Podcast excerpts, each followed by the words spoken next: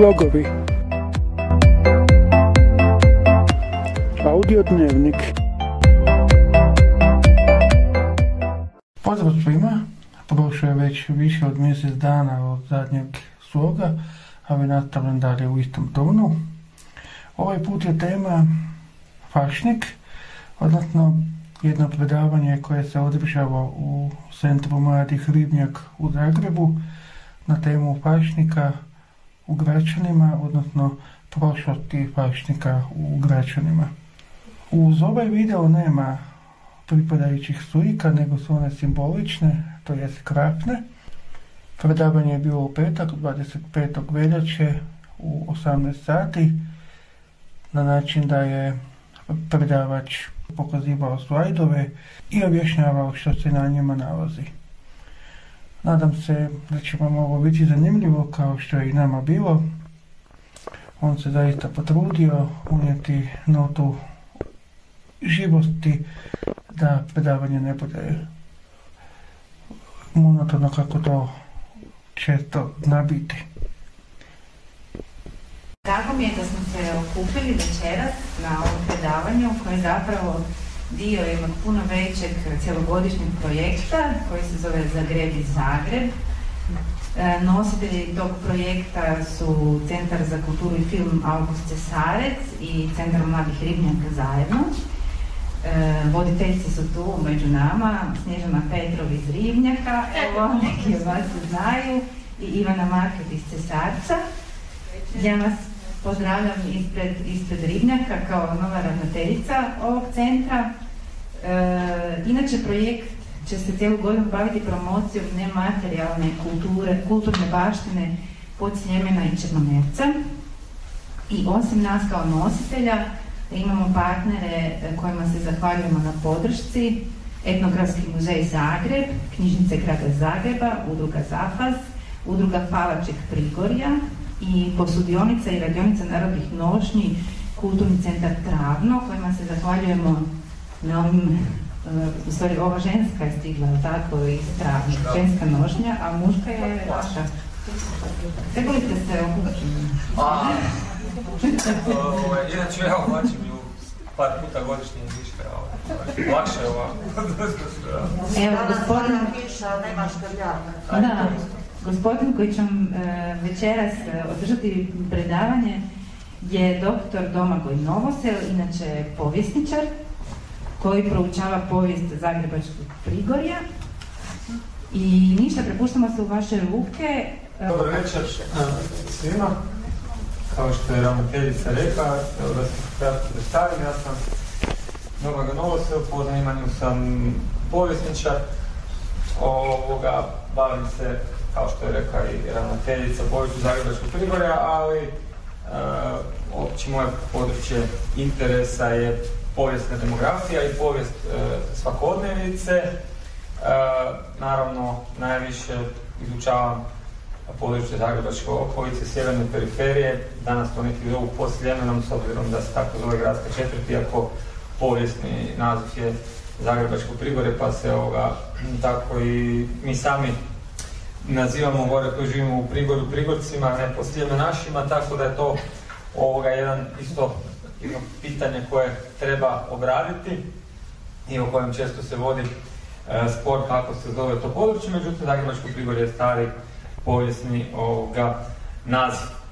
E, kao što rekao, bavim se povijesnom demografijom, povijesnom svakodnevice, objavio sam do sada o tome tri knjige, Gračansku kroniku, Jesen Prigorja koja je o stanovništvu Zagrebačkog prigora između dva svjetska rata, zapravo moja doktorska disertacija koja je proširena kao knjiga i zadnju knjigu prošle godine koja je predstavljena ovoga, u svetištu Majke Bože Bistriške, ide u naši iz Bistrice o hodočašću 130 godina hodočašću Župe Gračane na Mariju Bistricu.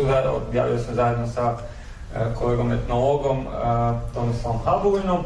Inače, mogu reći da kao povjesničar puno etnologiju kao znanost koristim isto kao i sociologiju, ali ipak e, je povijest povjesničar sam i držim se nekako ipak tih povijesnih e, tema, ali naravno zadiremo u etno, etnologiju. E, inače više sam godina, više od 10 godina radio u različitim zagrebačkim osnovnim školama, vanjski suradnik bio na hrvatskim studijima, tamo sam i nastavni predavač, bio sam 5 godina načelnik uh, uprave za demografiju, ministarstvo demografije, voditelj službe za demografiju, demo, središnjem demografskom uredu za mlade i demografiju, tako da cijeli život se zapravo bavim demografijom ljudima mladima, pa je tako ovoga i stanovništvo, život, svakodnevnica, nekako tema mojih izlaganja. E, današnje predavanje je zanimljivo i možda iz tog razloga što je tema fačnik koji nije samo predmet koji nekako, ajmo reći, znanstveno obrađujem, o njemu sam objavio jedan znanstveni e, rad u časopisu kaj prije nekoliko godina, nego je nešto što zapravo ja još uvijek e, živim i dan danas kao i većina stanovništva Zagrebačkog prigorja, znači taj fašnik nije kod nas zamro kao u nekim drugim možda dijelovima Zagreba i Hrvatske, nego on još uvijek vrlo živahan, evo malo je COVID i korona to sve spriječuje, ali ove godine krećemo opet u obnovu, jedino prošle godine nismo uspjeli nikako zbog korone održati. Tako da nije da ovo sad govorim samo kroz neke, ajmo reći, znanstvene činjenice i ono što se događa, ovo što imamo u dokumentima ili imamo od a, vidu usmene povijesti, oral history, koju često koristim, kao što čine jetnovozi, nego je to nešto što je živo i što mogu iz vlastitog iskustva govoriti. Čak mislim da na nekim fotografijama sam ovdje ja, iako sam izbjegavao stavljati svoje slike gore, ali možda je formatu, pa nadam se da neću biti na neko baš previše uočen. I to nekako nastojim prenijeti na svoju djecu i tako to evo, već spremaju cijeli mjesec maske, hodaju po građanima i tako dalje i tako dalje. Znači to je vrlo, vrlo ovoga živo ne samo u Gačanima, nego dosta i u Šestinama. Neka druga naselja, Remete, Markuševic malo manje, ali moramo sada recimo baš što se tiče same, samo pašnjaka Gračani i Šestine su imali najdužu tradiciju, iako su slavili u svim selima, ali nekako ti svi običaji vezani uz fašnik su bili u ta dva sela najjači. I fašnička svadba o kojoj će danas biti riječi, tradicionalna fašnička svadba, je također zapravo održavana samo u ta dva sela, iako smo mi ponekad s njom znali otići u remete, malo iznenaditi njih i napraviti zajedno svadbu s njima, međutim izvorno je ona nastala u Gračanima i Šestinama. Doduše ne mogu se šestinčani Gračanci dogovoriti gdje je nastala, isto kao što se ne mogu dogovoriti e, kako se ova nošnja zove, budući je šestinčani zovu šestinskom, Gračanci zovu prigorskom. Ovoga, ali to je sad već jedna druga tema. U nošnji bi se dalo ovoga, posebno predavanje održati. E, ja ću poslije, ako ćete htjeti možda koju reći, reći, ali može kolegica iz Etnografskih muzeja. ovoga, ovoga, e, ja sam inače ovu donio od kuće, to je moja, ja ju nosim, ona je s kraja 19. stoljeća od mog rastrica i, i starije toliko i remeni, njegovi su inicijali na remenu i tako to. Ova je iz travnoga, koliko čujem, ali dosta dobro ovoga izgleda i ovoga, uh, jako je lijepa, evo ima i ove e, cipele Chevron koje su malo moderni izričaj između dva svjetska rata, nisu opanci koji su se nosili prije. Ali, krenemo mi na fashion da vas e, puno sad da nas krenemo u drugu temu narodne nošnje, a narodna nošnja tu iz razloga i pozdrav možete malo probati, ali zato što se ona koristila u fašničkoj svadbi i koristi se dan danas, iako se ona ne koristi u tom izvornom obliku, nego se u fašničkoj svadbi muški oblaču ženske, ženske mušnje, muške nošnje i svašta, to je ona, ona se malo koristi, ajmo reći, ne baš u onom obliku kako bi trebala, nego je tu za fašnik kako ga bi dočarala nešto drugo, malo napravila parodiju na klasičnu svadbu. Što se tiče samog fašnika, vjerojatno su te stvari općenite vama poznate kako je fašnik nastao, znači imamo ga još iz predkršćanskih rimskih vremena, E, događaje koji su u početkom proljeća, krajem zime uslijedili, znači od Kompitalija, Luperkalija i drugih znači raznih rimskih običaja gdje su Rimljani dočekivali e, proljeće, vješali razne utke, otkrivali zle duhove i slično. E, sama riječ pašnik koja se nekako uvriježila u ovom sjeverozapadnom dijelu Hrvatske i njemačkoga porijekla i govori o noći posta, uoči pepelnice, znači čiste srijede. U nekim drugim krajima Hrvatske znamo da imamo druge nazive od poklada, karnevala i tako dalje. Međutim, barem kod nas u Zagrebačkom Prigorju se uvijek e, govorilo fašnik, odnosno fašinjek, ako bi e, izričito govorili onako kako se po domaći, kako se govorilo, tako da evo, naši predsjednik nikad nisu rekli baš fašnik, nego fašinjek znači, je bilo, ali mi ga danas pišemo kao a, fašnik, sad kako ga izgovara, kako ko. E, fašnički običaj se u Zagrebu spominju znači već e, dosta davno, u samom gradu sada govorim, već neke zapise u 11.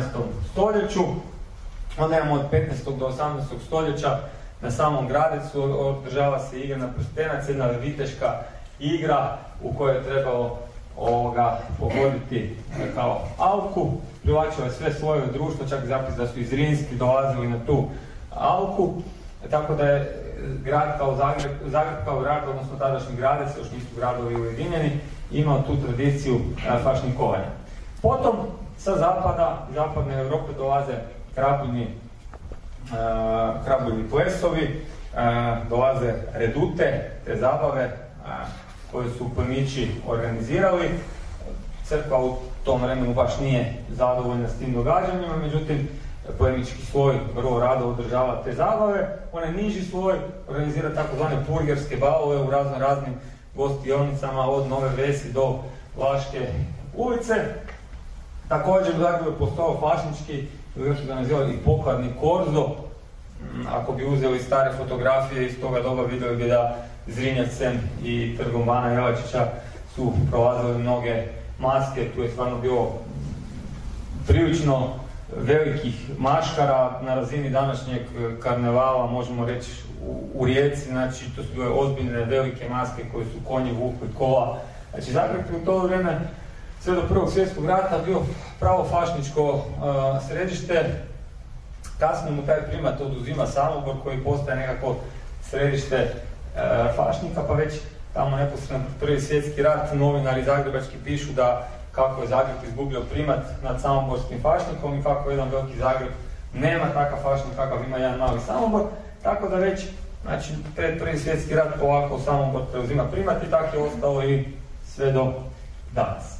E, Gračanik kao samo ime koje dolazi od e, E, toga da su pripadali gradecu, da su bili gradečki posjet u srednjem vijeku, imali su konstantnu interakciju selo-grad. Znači, stanovnici Gračana su gradečki podložnici, oni često odlaze u grad, rade na održavanju gradskih zidina, sudjeluju kao redari na gradskim sajmovima, a s druge strane građani također imaju i posjede na području Gračana, e, tako da ta interakcija stalno. U toj interakciji, naravno, i građanci vide nekakve običaje koji se događaju u gradu i prema kazivačima, autor u tom članku u časopisu kada je recimo kažu stari kazivači u Gračanima rođeni oko 20. godina da su se već njihovi djedovi maskirali u uh,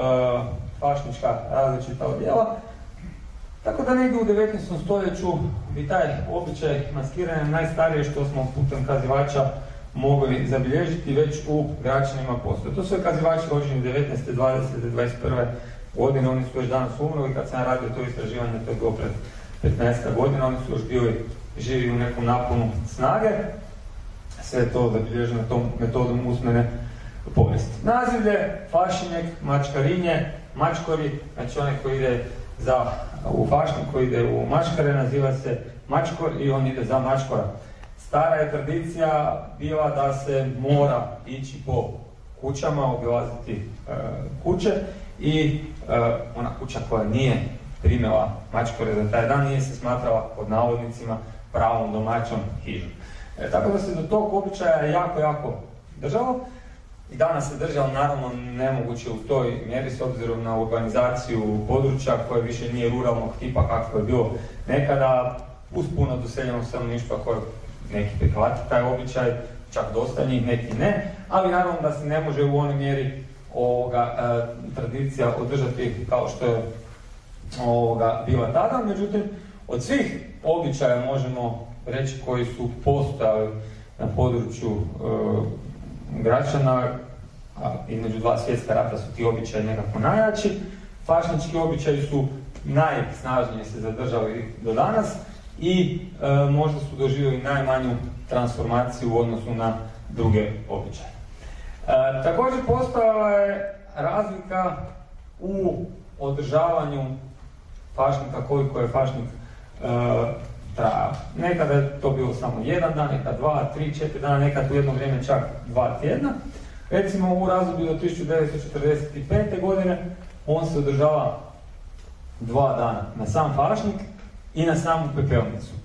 E sad, ta pepelnica je nešto što je bilo uvijek skandalozno e, iz pogleda znači, crkvenih vlasti i e, ovoga nekakvog moralnog aspekta, kako se tada govorilo, jer je bio običaj da se na pepelnicu jako nori, osobito su žene na pepelnicu norile, koje zapravo na sam fašnik i nisu išle baš za mačkore, nego su išli muški, a onda su žene na pepelnicu imale svoj dan mačkarinja, e, protiv kojeg se crkva jako borila, vidjet ćemo i e, crkvene župne spomenice iz tog doba i na kraju uspjela nekako koncem 60. godina potisnuti taj običaj.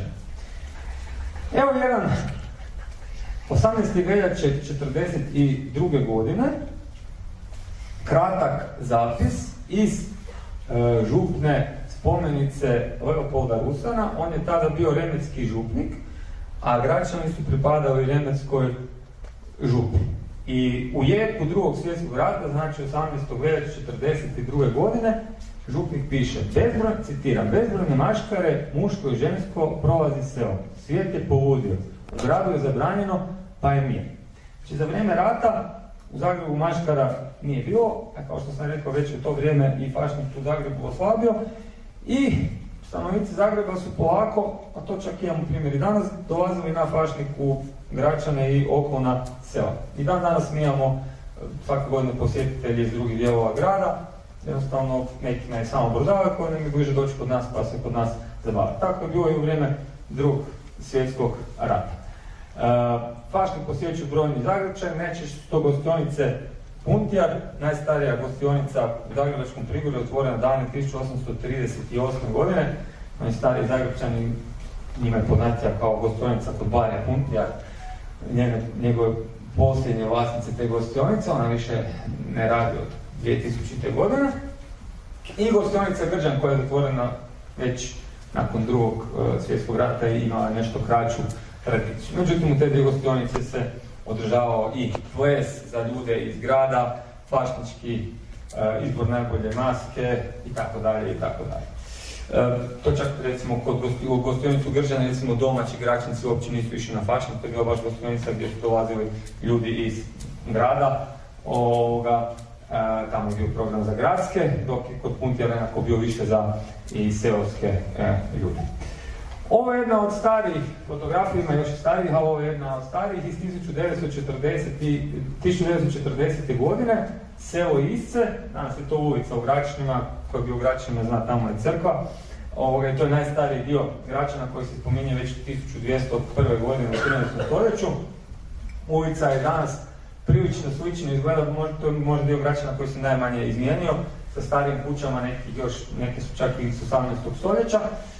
Ova cesta danas postoji, ove kuće iza čak postoje, znači više manje sve e, isto. I prikazuje ovoga, znači maškare u Gračanima, vidimo to nije fašnička svadba, oni su jednostavno zamaskirani u razne maske, imaju vidite harmoniku, ovoga tamburu i hoda se selom. Nešto više o toj fotografiji nisam uspio doznati, e, tek da je na poveđenju pisalo da je snimljena 1940. godine, ne piše gdje je snimljena, ali znam gdje je snimljena jer uh, sve isto izgleda kao što je izgledao nekada. Od 1949. godine opet započinje fašnik u Gračanima. Naime, 1949. godine, neko kada je novi režim uspostavio poluge vlasti, počinju se opet fašnička događanja u uh, Gračanima događati. Tu je recimo karakteristično jedno sjećanje uh, gospodina Stjepana Jelačića, rođen 1929. godine, veli kako je gledao fašnik u Gračanima prije drugog svjetskog rata. Uf, kakva je to veli maškarada tu bila, tu su hodili po cesti. A pokoj rata sve slabeše.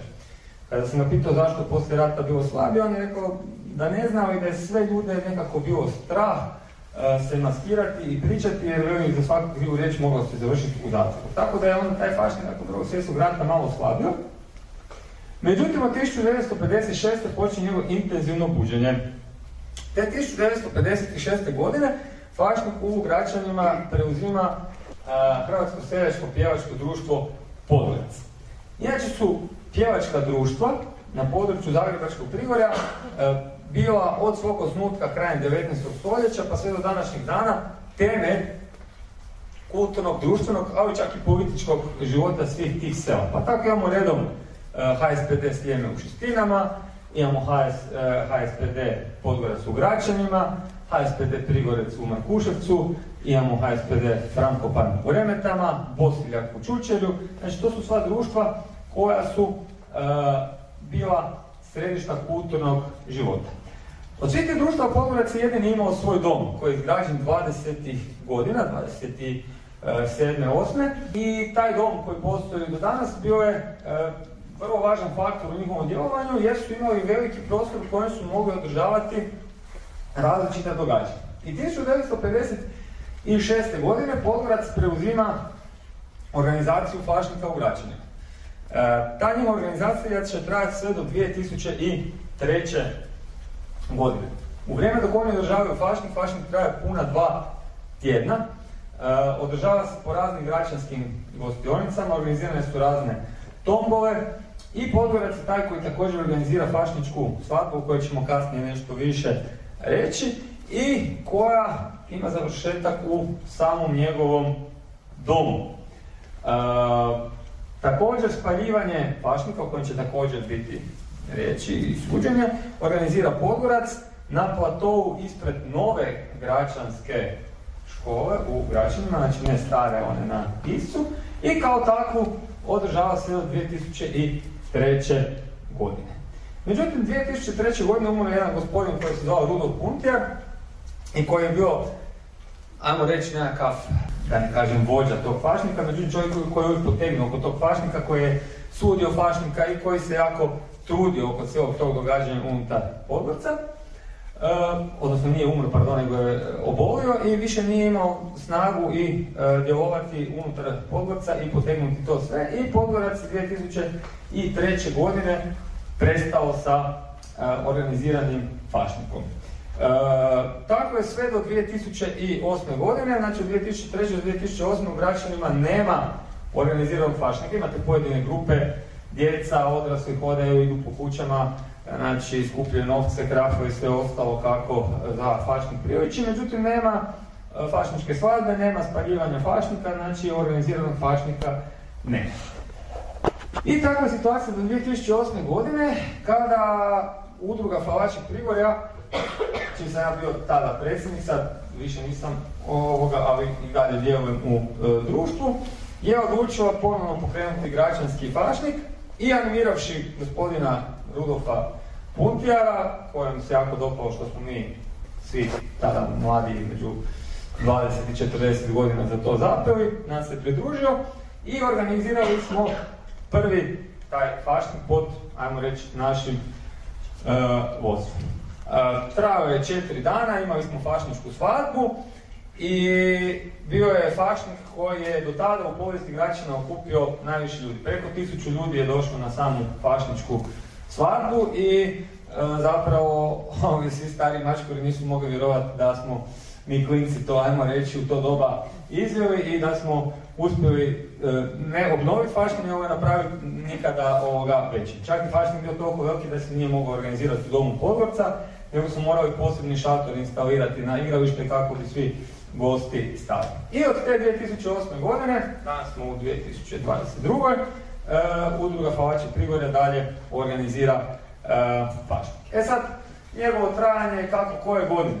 Nekad traje jedan dan, nekad traje četiri dana, ovisno o tome da li imamo fašničku svadbu, da li nemamo fašničku svadbu. Uveli smo i neke novine, recimo dječji fašnik koji nije prije postao, izbor najbolje maske za djecu. I tako je bilo sve do 2021. odnosno pred prošle godine. Prošle godine je bila prva godina u kojoj svi znate razlog, jednostavno se taj fašnik nije mogao nikako organizirati zbog e, pandemijskih razloga i ove godine ga opet organiziramo, ali u kontroliranim uvjetima s određenim brojem. Mi se nadamo da ćemo iduće godine opet u punoj snazi organizirati onako kako treba i da će ovoga, to biti jedna vanjska velika manifestacija. No dobro, idemo se mi sad vratiti na neka vjerovanja i običaje vezane uz fašnik, ne općenito nego specifično za same e, građane. Iako su ti običaji vjerovanja na cijelom području Zagrebačkog prigorja, pa čak i dole uz ono što se zove Zagrebačko polje uz rijeku Savu također bilo u nekom vremenu slični, ali naravno postoje određene razlike. Vjerovanje u princa, fašnika, sinonima svega lošega koji je za prethodnu godinu za sve kriv i spaljivanje istoga. To je nešto što je slično u svim krajevima sjeverozapadne Hrvatske. Mi ga spaljujemo, recimo za u šestinama se fašnik nikad nije spaljivao, oni su ga bacali u potok i utapljali. To je bila recimo razlika i dan danas između Gračana i Šestina. Iako i mi imamo potoke, međutim u Šestinama je potok još značajniji, oni sad da ne ulazim u povijest Šestina, ali tamo su Šestinske pralje taj potok je njima bio život ovoga, i sve je bilo vezano uz taj potok, pa su onda ispaljivali, odnosno bacali fašnika u sam potok. Kod nas je to uvijek bilo spaljivanje. E sad, ko je fašnik? Klinci uvijek pitaju ko je fašnik. Prema nekoj starom gračanskom usmenoj predaji možemo reći koju zapravo nikad drugdje nisam čuo nego djedova baka naše. To on je nekada davno bio jedan dobar gospodin koji je pomagao svima u selu da bi jedan dan ponorio i počeo raditi gluposti i zato ga se morao uhvatiti, strpati u podrum i spavati. I taj se proces svake godine ponavlja. Eto, to je gospodin Fašnik u toj nekoj usmenoj lokalnoj e, e, i to pitanje na svake godine klinci postavljaju kada se, ovoga fašnik događa. Evo imamo u nedjelju sad isto dječji e, fašnik i to će opet biti pitanje kojim će crtati e, maske i pitati ko je fašnik, bit će objašnjavanje i tako dalje i Fašnik je također u slavljenim građanima i dan danas svi mi muški čestitamo, to je muški imendan. Dan bedaka, znači dan muškaraca i to je naš imendan koji se međusobno čestitamo. Tako da e, to je ovoga jedna tradicija. Prema starom građanskom običaju, to više ne radimo, običaj je na taj dan crnu kokoš i baciti njenu glavu preko krova hiže, kako bi zaštitili hižu od uroka, coprarija i svih zala. Danas je kokoši jako malo, iako ih još ima, ali više niko to ne radi. Ali takav je bio običaj ovoga neka. Znači, s tom crnom kokoši je svo zlo išlo van. Za same mačkore, na dan mačkora, na dan fašnika, u fašnik su išli samo muškarci za fašnik. I oni su se skupljali u određene grupe, kao što smo vidjeli na slici 40. tambure, harmonike, odnosno ramunike, kako se kaže kod nas, išli su po selu i po kućama. Žene taj dan baš nisu išle, ili je to bilo vrlo rijetko, a u pravilu ne. Djeca, mali mačkori, su smjeli ići, ali samo do podnevnog zvona. Kad bi podne otuklo na Svetog Mihalja podne, djeca su morala ići doma. Ako bi veliki mačkori našli male mačkore na cesti, znalo biti ozbiljni batina, pljuskanja, vučenja za kosu i sl. Djeca su zadrkivala odrasle mačkare i vikali su mačka raš, nemaš, nemaš me kuraš. Međutim, ako su bili ubačeni, bili su ispljuskani. Takva je situacija bila sve negdje do sredine 80. godina. Ja sam jedna od posljednjih generacija, išao sam tamo negdje prvi, drugi razred, kad su nas još već davno podneo tuko, bio već mrak, mi smo kao klinci hodali baš po Isu, kada smo sreli starije mačkori, kada su počeli trčati za nama, čak bacati kamenje, ali bili smo mlađi pa smo uspjeli pobjeći. Danas to više nije tako, znači to je negdje 80. godina prestalo. Danas čak potičemo djecu da idu maškari, imamo i dječji fašnik, znači ne želimo od tog napraviti nikakvu traumu, međutim nekad je bila takva tradicija.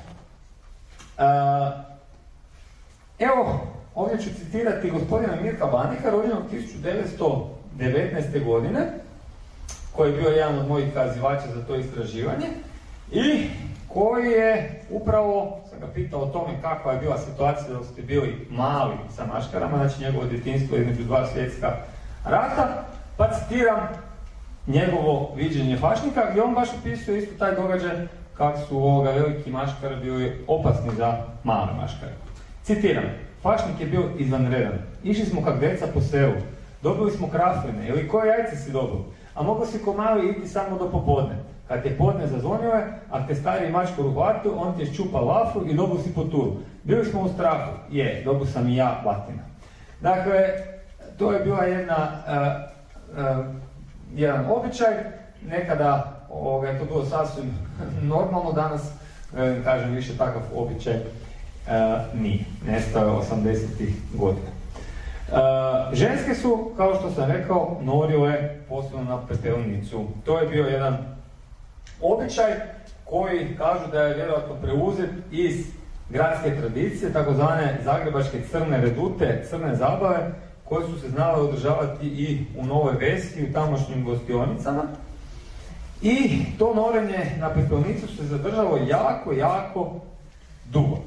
Ovdje, sitna su slova, ali ja ću pročitati, imamo izvještaje iz dva crkvena ljetopisa. Jedan crkveni ljetopis sa, iz crkve Svetog Franja Saverskog sa severa, od kuda je građani su pripadali tamo župi od 42. godine, a do 42. godine su pripadali župi Remete.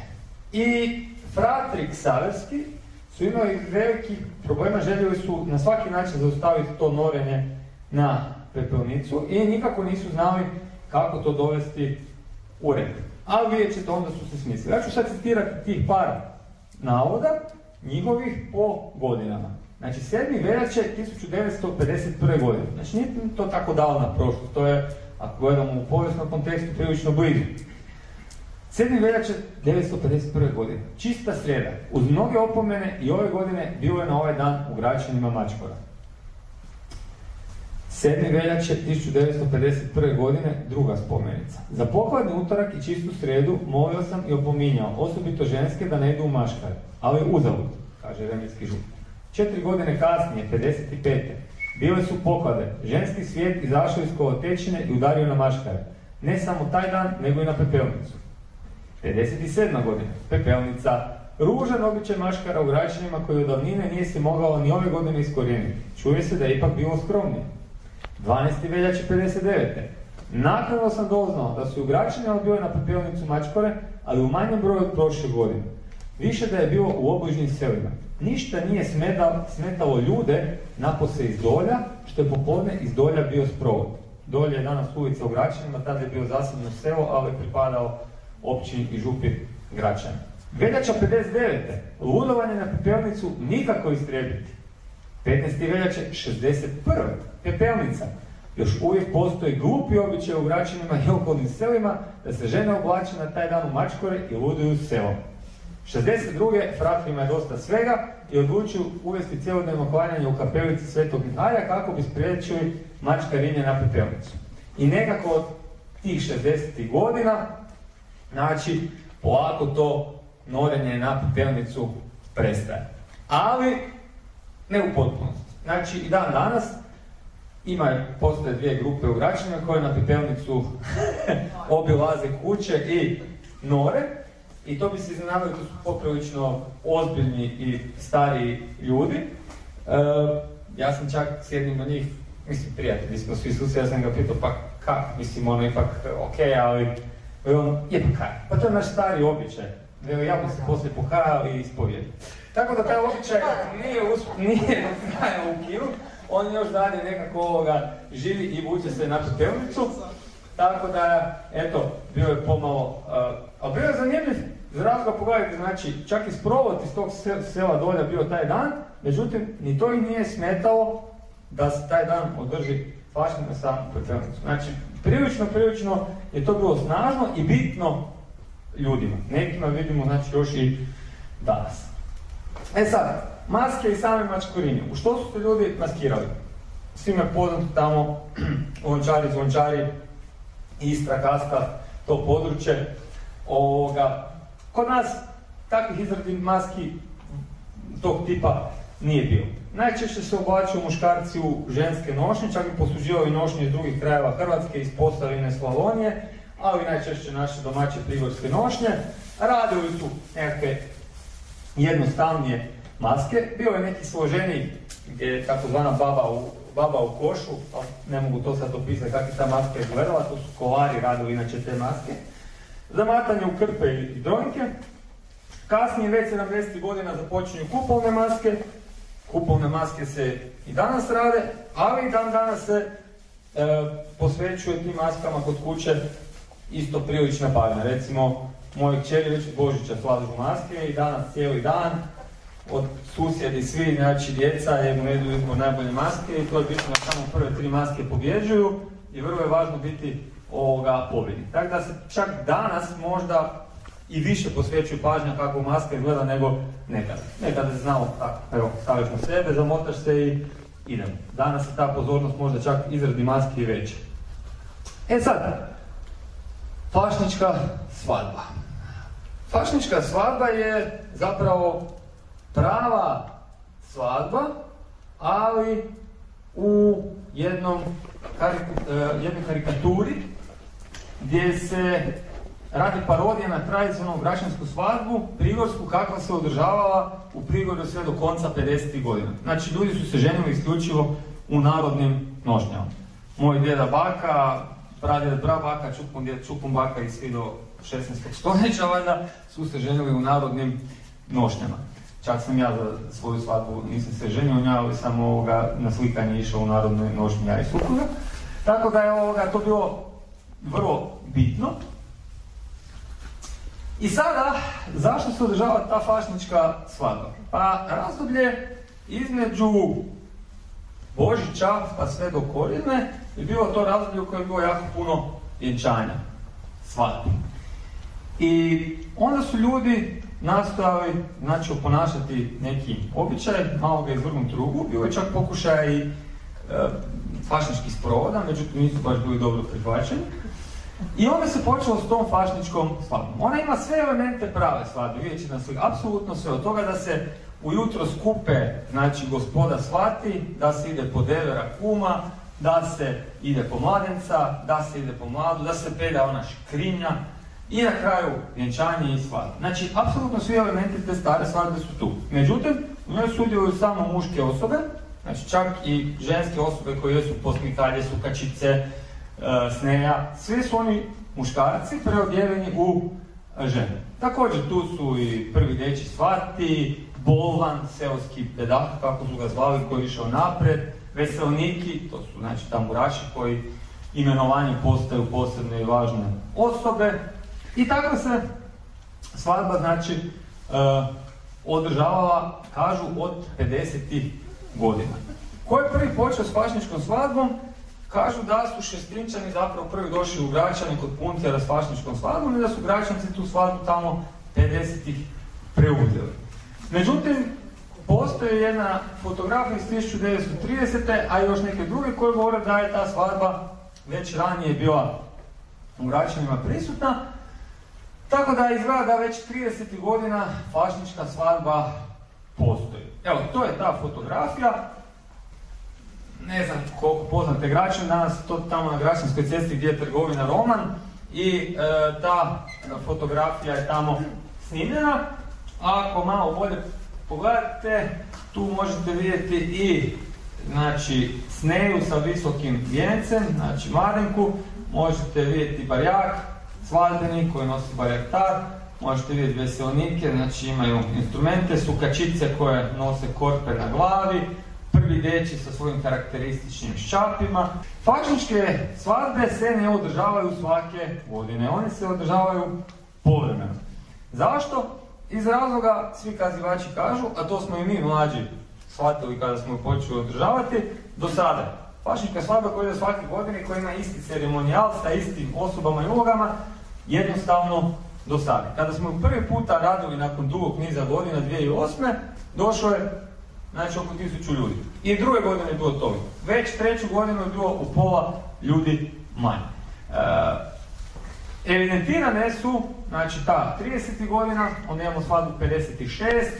Nekoliko puta postoje fotografije 60. godina, 1970. 1983. 1997. to je bila zadnja svadba u Gostioni Puntija, 2003. I onda u novije vrijeme neprekinuto do 2008. do 2014. 2014. smo odlučili stati, odmoriti, uvesti novine sa dječjim fašnikom i nekim drugim spelancijama, kako se kaže. I da nije bilo ove nesretne korone, ili ove ili prošle godine bi održali opet fašničku svadbu. Sada će iduće godine proći već 9 godina od zadnje fašničke svadbe i mi se nadamo da iduće godine će sve biti u redu i da ćemo iduće godine, nakon 9 godina, opet moći održati veliku fašničku svadbu. Ovo je slika fašničke svadbe iz 1970. godine. Snimljena je također na Iscu i e, ovdje e, naprijed idu veselniki, znači muzikanti, ide se prema dvorani HSPD-a Podgorac, slijedi svadbena svita iza njih. To je također ta svadba, inače ovo je gospodin Rudolf Puntijar koji je bio glavni pokretač fašnika do 2003. godine. Vidite znači sneju sa visokim vjencem, vidite posmikalju, vidite ovoga muzikante, hrpa ljudi okolo, znači ljudi koji su okolo često nisu maskirani, oni dođu tu svadbu uh, vidjeti. Znači to je iz 1970. Ona je bila oko 1930. Evo suvremenije svadbe 2009. godina. Obećaj da je mladenec najveći, najjači dečko muškarac u selu. Ovaj naš ovoga, mladenec iz 2009. godine ima skoro 2 metra. Ovoga, pardon, mladenec Sneja, Sneja, pardon, mladenka Sneja, običaj da je najveća, najjača.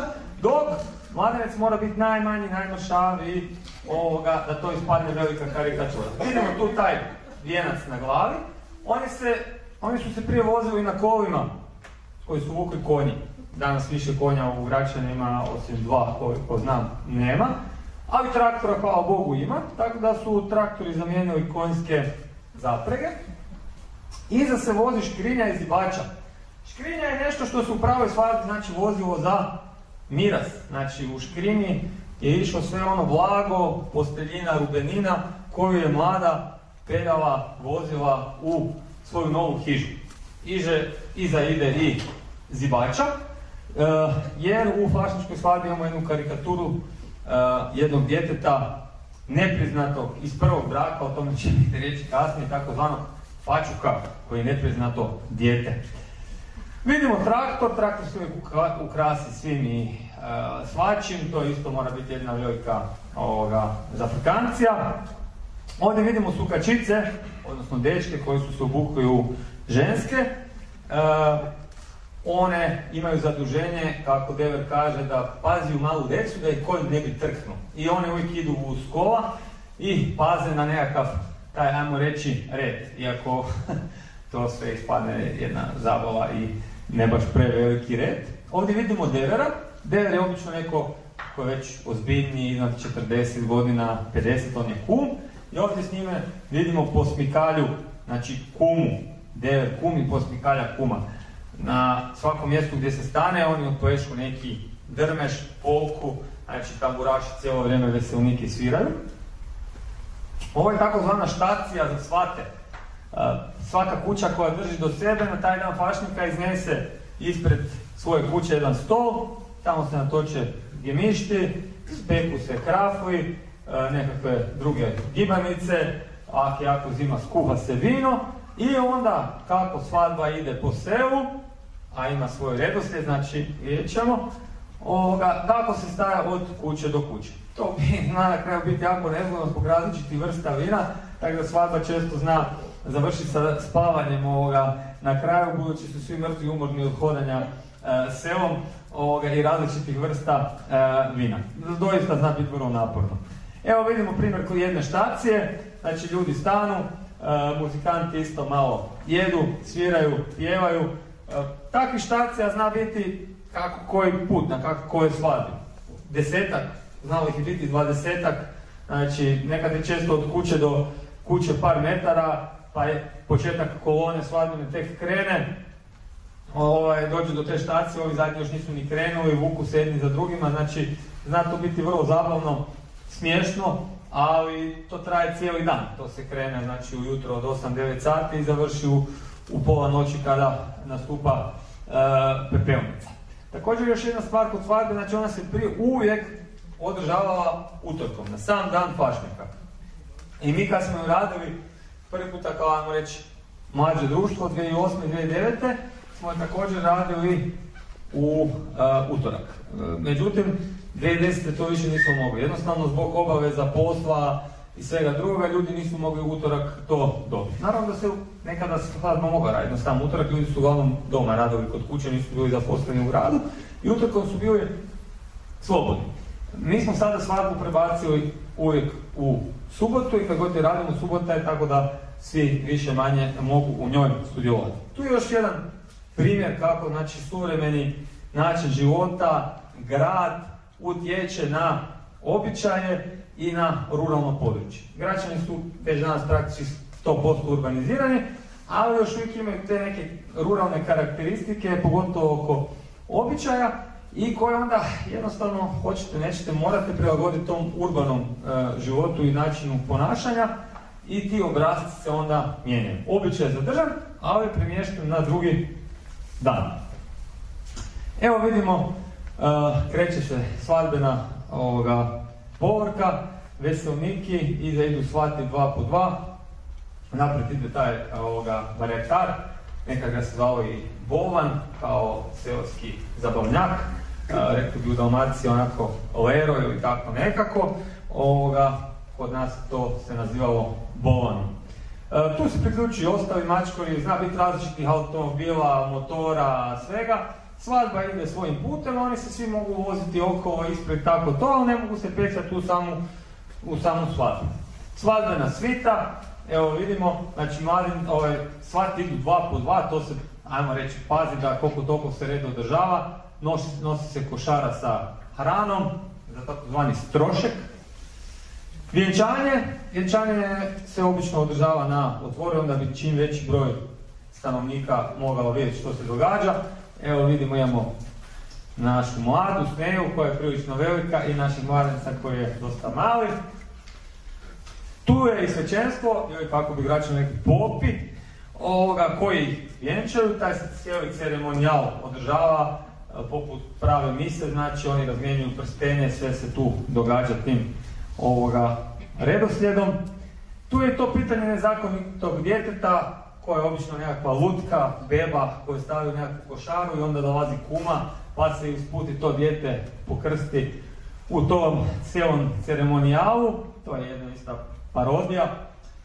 I nakon toga ide dalje odlazak na svadbu. Vidite da se pokušava slijediti taj red dva po dva, ide pjesma Ideju svati, ideju svati, prvi, drugi, prvi, drugi ideju, zato se pazi taj red, ispred njih idu veselniki, nose se, u ovom slučaju padala je kiša baš te godine, a narodna nošnja je jako osjetljiva na e, kišu i po kiši se praktički ne bi smjela e, e, nositi, ovoga pa se onda nose i ovi veliki prigorski suncobrani koji su koliko toliko štitili od te kiše.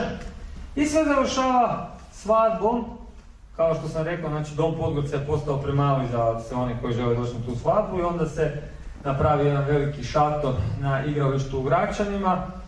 Kao i na pravoj svadbi dan dana, znači mladenci imaju svoj stol sa kumovima, jede se, pije se, hrana, znači svadbena. Znači sve je to prava svadba, samo što samo muškarci sudjeluju i sve jedna velika karikatura. Idu čak i takozvani dari, znači skupljaju se novci za muzikaše, i za sukačice u šeširu, hoda se po šatoru, znači sve to tako funkcionira, vidimo gore i transparent, živjeli mladenci, oni dobivaju poklone, ljudi im dolaze čestitati, ovoga, i onda su oni još tako, mjesec, dva po građanima se priča di ti je muž, di ti je žena, ona, e, često je teško nagovoriti nekoga, pogotovo da bude sneja, jer ga se jako zeza, ali na kraju se ipak to nekako ovoga, sve složi. Ovo je recimo 2013. Ovo je početak same svadbe. Znači, nalazi se u jednoj kući, dogovorimo se gdje, i ovdje se nalaze svati. i veselniki. I ovdje se proglasi takozvana gospočija. Gospočija, znači gospon domaći proglašava tu gospočiju, više nisu obična rulja, nek su oni sad gospoda svati i sad oni idu po mladenca. Odlaze po njega, naprijed ide svadbeni barjak, muzika svira, naravno traktor, u ovom slučaju, recimo, ove godine su se muzikanti vozili veselniki na samome traktoru. Rekli su da im je teško i bilo hodati, bilo je prilično jaka zima i te godine su se oni vozili na traktoru. Dolazak pomladenca, vidimo njega se ga mora nagovarati, on pije na sanjkama pred kućom sjedi, tu ga se nagovara da bude mladenac. Veselniki na traktoru, vozi se dalje i konac također znači završava svadbom. Te godine smo baš išli u Remete na svadbu, tamo je bila mlada, željeli smo njih malo iznenaditi i ovo je u gostionici Skender u Remetama bio završetak te uh, svadbe. E sad, ta fašnička svadba, rekao, koja ide periodično, ne ide ovoga, svake godine, a drugi običaj je spaljivanje princa fašnika koji apsolutno svake godine se odvija, osim prošle godine, kao što sam rekao, nismo mogli. Ovo je spaljivanje princa Fašnika 1970. godine ispred škole u Gračanima. Do prije par godina smo ga isto tamo spaljivali. Međutim, taj prostor nam je postao premali jer počeo dolaziti sve više ljudi iz grada iz Remeta i Markušaca od svuda to vide. I morali smo izabrati novi prostor, sad ga spaljujemo ispred doma Podgorca koji ima veliki uh, plato. Ovo je spaljivanje princa Fašnika danas. Imamo znači žiri koji ga sudi. Evo, Jadan je obješen, spaljen, ovdje su gospoda krvniki koji su zakrabuljeni i koji ga spale. Možete vidjeti dole jako puno ljudi, tu je sve po cesti, policija mora zatvoriti promet. I sad smo se prebacili 2019. na ovaj novi prostor ispred prostora Podgorca, zato jer vidite to je masa djece i jednostavno više tamo nije bilo mjesta. Tu imamo pravu zidanu pozornicu, imamo sad izbor najbolje maske, Sad smo uveli izbor najbolje obiteljske maske, znači e, da što više obogatimo taj program. Različite vrste pirotehnike u današnje vrijeme, dimne bombe, e, tu se on sudi i onda dole na nižem mjestu se ovoga, spali.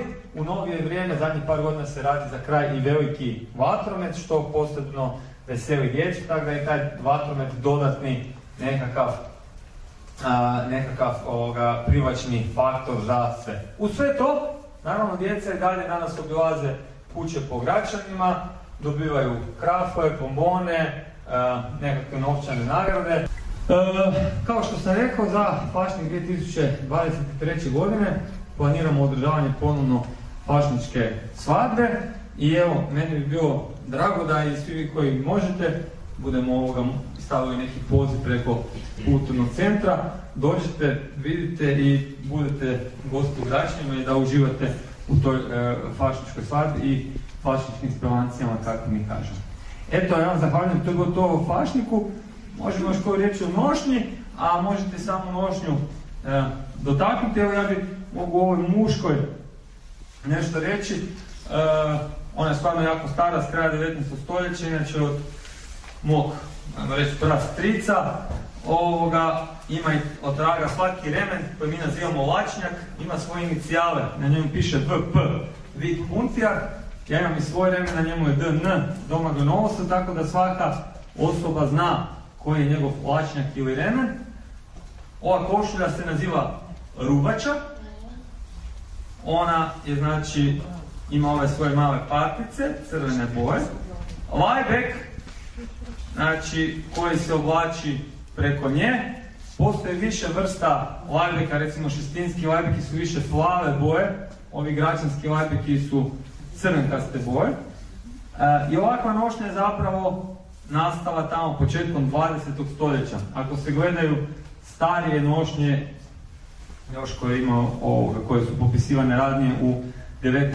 stoljeću, to se vidi i na Etnografskom muzeju, one su bile nešto siromašnije, znači nisu bile ovako cimfraste, nisu imale ove partice koje su ovdje ovako, nego je bila rubača skoro cijela bijela, lajbek je bio s manje ukrasa, nije znači imao je bio puno jednostavniji, A ovaj izgled, vrhunac izgleda ove nošnje ovakva kakva je, ona doživljava između dva svjetska rata, kada nošnja Zagrebačkog prigorja je zapravo postaje sinonim narodne nošnje u Hrvata uopće i kada stranci dolaze u Zagreb, kada im se želi na brzinu pokazati kako izgleda hrvatski seljak, hrvatska nošnja, to i Rudo Običanić piše u svojim radovima, onda ga se brzo odvede u Gračane, Šestine Markušević i pokaže mu se kako hrvatski e, seljak izgleda i kako je obučen. Također ova ženska nošnja recimo i muškarci i žene su nekad ranije u 19. stoljeću nosili